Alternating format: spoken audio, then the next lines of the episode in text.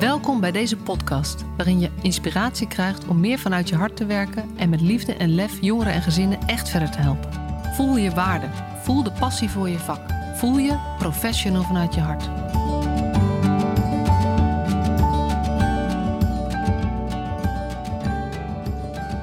Aflevering 108 alweer van de Professional vanuit je hart podcast.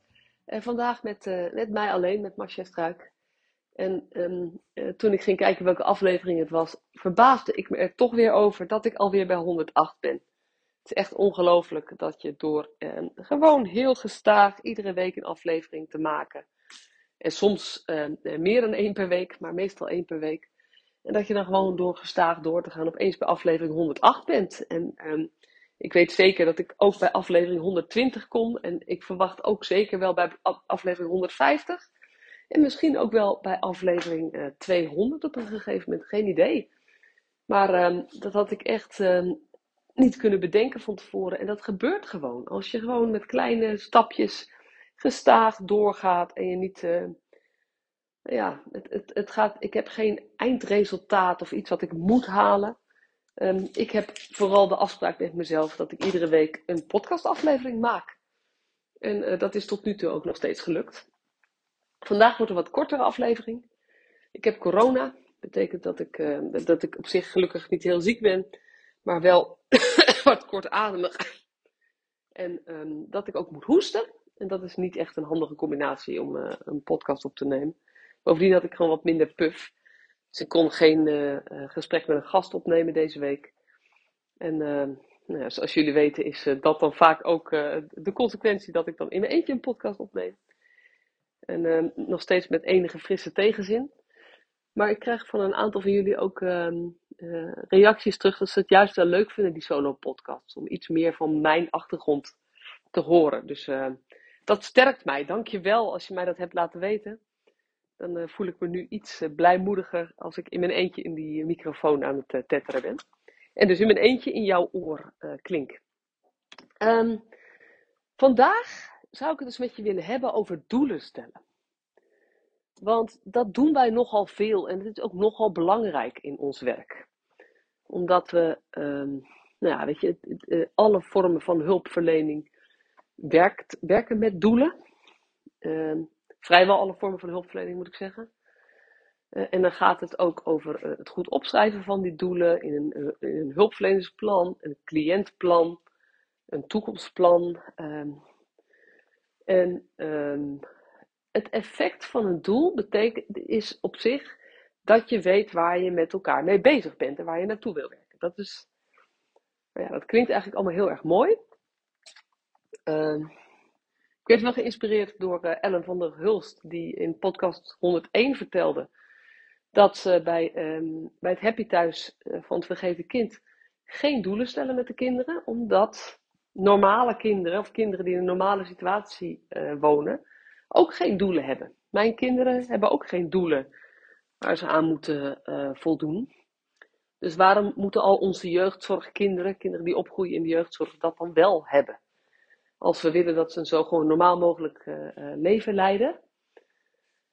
Um, nou ja, dat vond ik een, een interessante gedachte. Zover ben ik nog niet.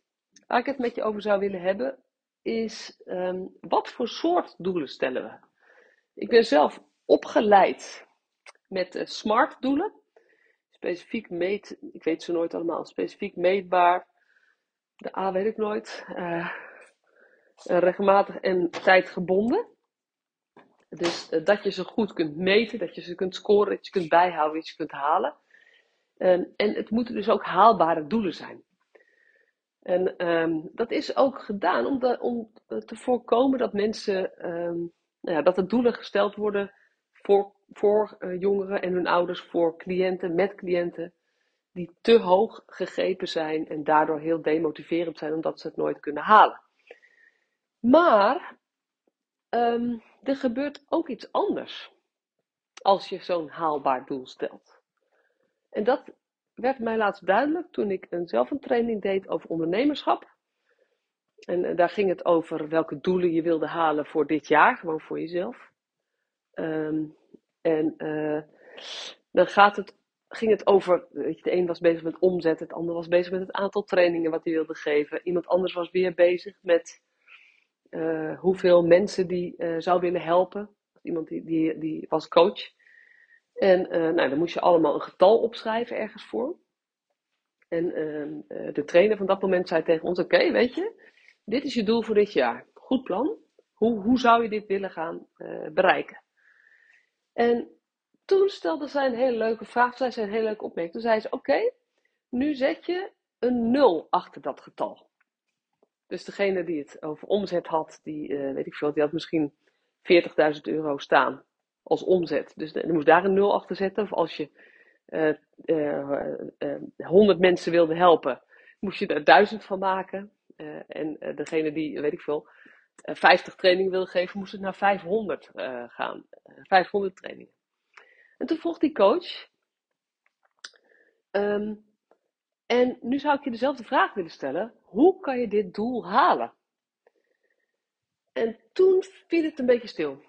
Bij iedereen eigenlijk. Omdat je als je iets veel groter maakt, moet je andere dingen inzetten om datzelfde te halen.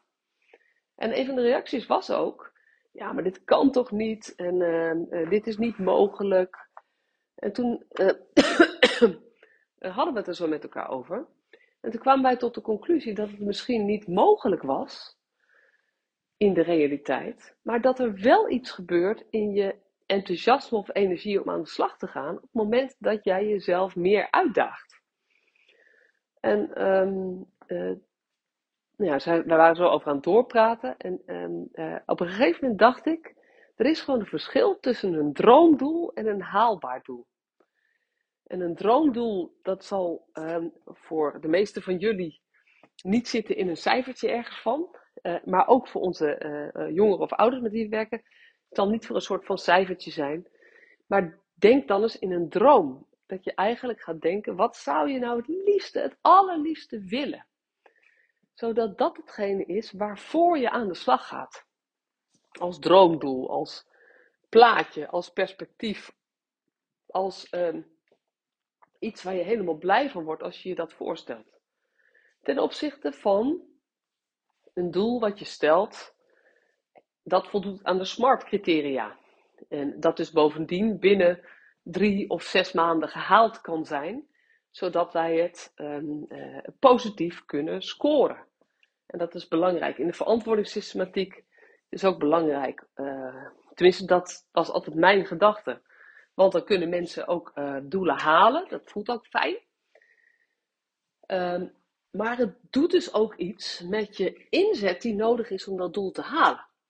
En um, ik zat er nog over door te denken. Die droom, droomdoelen en, en haalbare doelen. Of smart doelen, die ook haalbaar moeten zijn in principe. Um, en toen dacht ik, vergelijk het eens met het vieren van je verjaardag. Als jij um, bedenkt, ik, wil een, uh, ik ben jarig in, laten we zeggen, in uh, juni. En ik ga, ik word, ik ben helemaal niet jarig in juni, ik ben zelf jarig in september. Maar je denkt, goh, ik ga mijn verjaardag vieren en dan wil ik minstens 10 mensen op dat feestje hebben. Dan ga je, de meeste van ons gaan dan, nou ja, hoogstens een paar weken van tevoren eens bedenken wanneer ze dat zullen doen en mensen uitnodigen. Omdat 10 mensen voor de meeste van ons niet echt, weet je, dat is, daar moet je heel even moeite voor doen. Maar dat is haalbaar als je kijkt in je familie, uh, als je kijkt uh, bij je buren, als je kijkt bij je vrienden, kennissen.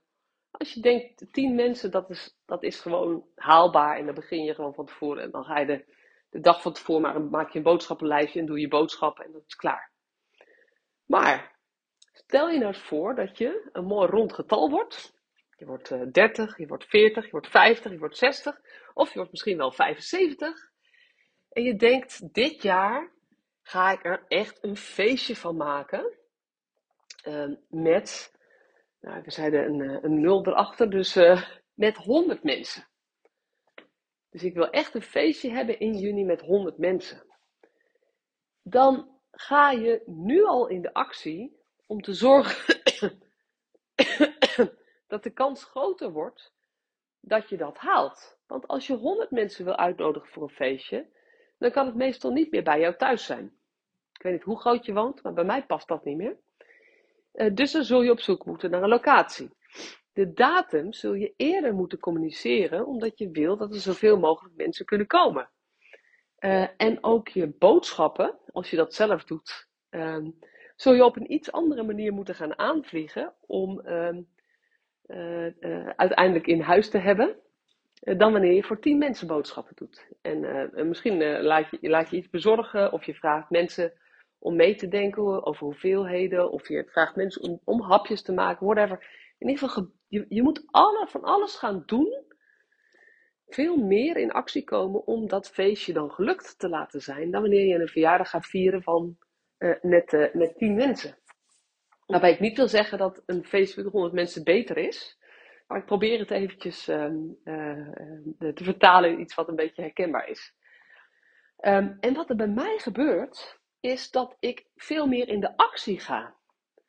Als ik zo'n groter doel heb, zo'n groter feest, en laat ik het dan nu een droomdoel noemen of een, een iets groter, groter iets, dan ga ik meer in de actie.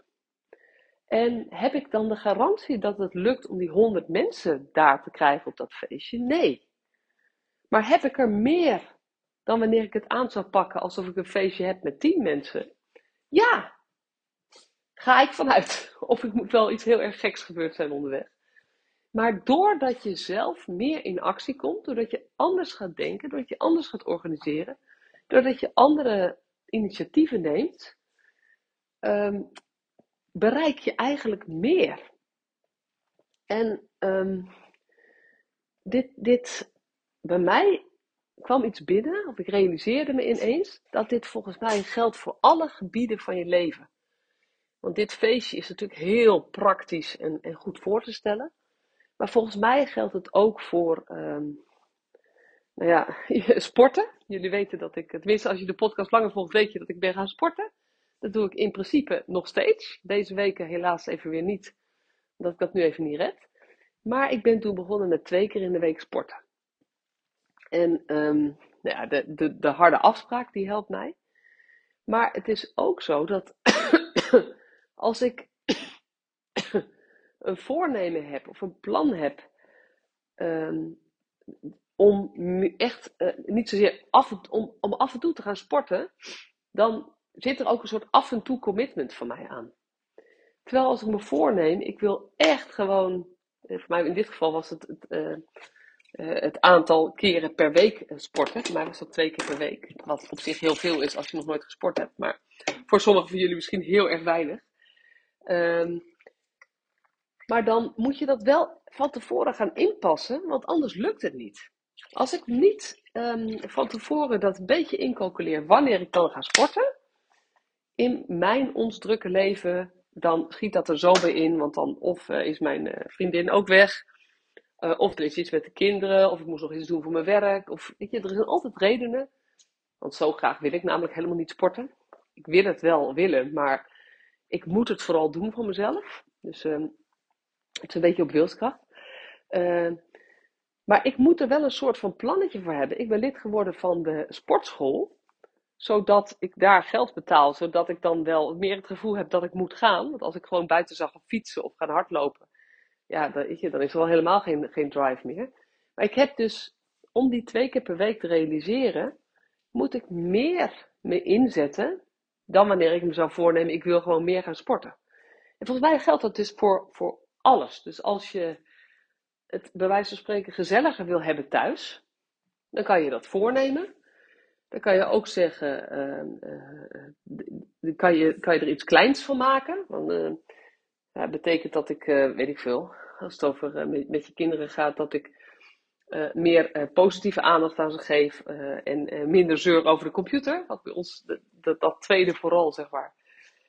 minder op hun mobiel zitten of, of minder, zelf, minder zelf op je mobiel zitten. Wat ook een heel actueel, of een heel veel voorkomend thema is. Um, dan doe je er wel iets mee. Maar eigenlijk gaat het erom dat je je nog meer realiseert. Als ik echt wil dat het gezelliger wordt thuis, dan horen er een aantal dingen bij. En al die dingen op zich zijn haalbaar. Maar zijn niet zo leuk. Het leuke of het belang zit in dat grotere overkoepelende doel. Wat we vaak niet zo snel stellen, omdat je niet weet of je dat gaat halen. Dus wat doen wij met doelen? Wat is het risico dat we dat doen met doelen?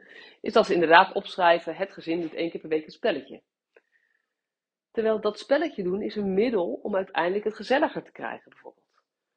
Ehm, ik kan mezelf voornemen, ik leg om acht, tussen 8 en 10 mijn mobiel uh, in de keuken. Wat ik niet echt een leuke afspraak vind. Maar als ik het doe omdat ik het gezelliger wil hebben thuis, dan wordt het ineens relevant. Maar doordat alle doelen zo meetbaar moeten zijn en haalbaar, worden het veel meer gedragsdoelen dan, ehm, zoals ik ze maar even noem, droomdoelen. En ik ben zo benieuwd wat er zou gebeuren als wij met onze, eh, voor jezelf, dat is al leuk, maar ook met onze jongeren, onze ouders, onze gezinnen, onze cliënten, hoe je ze wil noemen, veel meer zouden praten over wat hun dromen zijn. En dat als uitgangspunt zouden nemen voor waar we met ze mee aan de slag zijn. Dus um, de doelen afschaffen, vind ik, daar ga ik nog over nadenken wat ik daar precies van vind. Maar um, veel meer werken met droomdoelen in plaats van met haalbare smart doelen. Ik denk dat dat veel meer energie geeft en dat het voor de mensen veel leuker is om daarmee bezig te zijn omdat het dat veel meer aansluit bij wat ze eigenlijk echt willen. En um, ik denk dat als je iedere dag of iedere week weer herinnerd wordt aan wat, waarom je het eigenlijk ook weer wilde. Waarom, weet je, ik weet heel goed waarom ik wil sporten.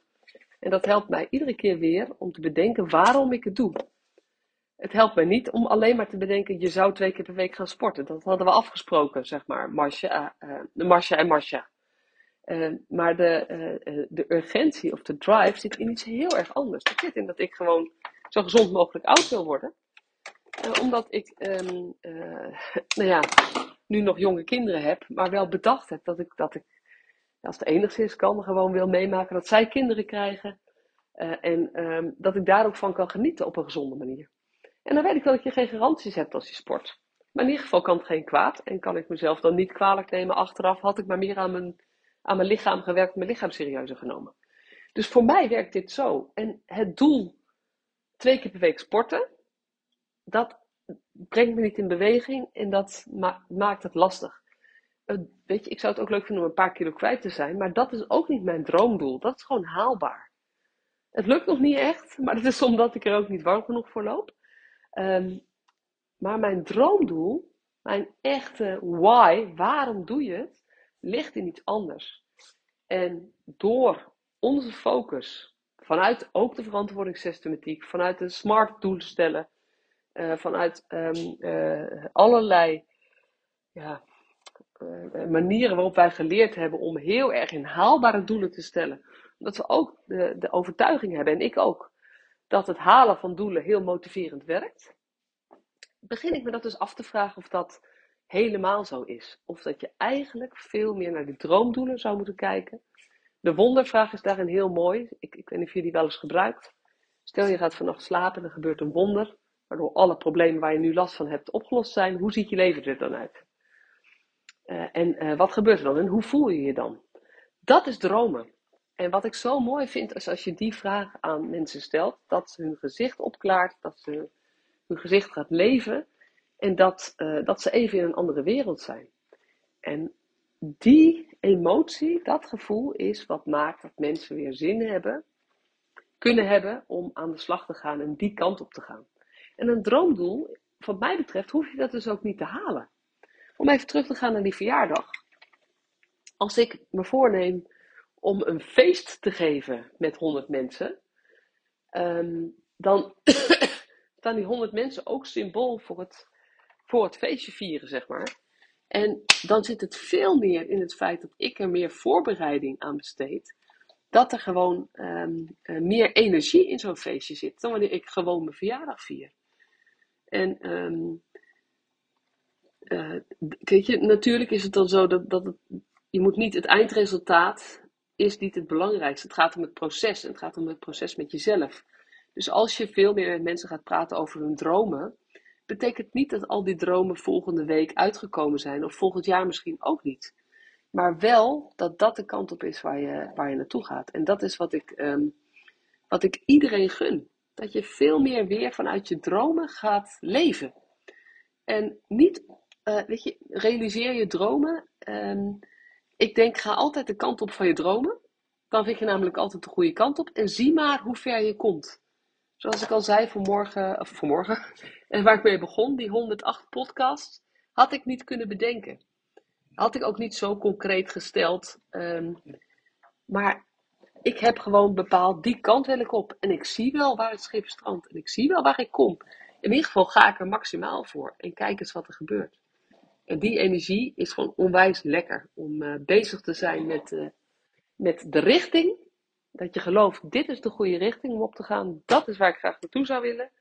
En um, vervolgens te kijken, welke kleine stappen helpen me daarbij. En dat zijn dan een soort van je actiestappen. Maar dat zijn geen doelen op zich. En um, uh, ik denk wel eens dat we iets van motivatie van mensen, van jongeren, ook uh, doden, mag ik dat zo zeggen. Doordat we die actiestappen, die tussenstappen, uh, dat we dat als doelen opschrijven. Alsof dat is waar het over gaat. Terwijl het heel vaak, nou ja, de beschrijving van het gedrag is om te komen bij wat het uiteindelijk droomdoel is. Dus uh, ik gun iedereen uh, het werken met droomdoelen. En uh, ik, uh, ik hoop dat ik een beetje over heb kunnen brengen mijn enthousiasme over dit inzicht. En ik hoop dat het je aan het denken heeft gezet. En ik wens je nog een hele mooie, mooie dag. En tot de volgende podcast.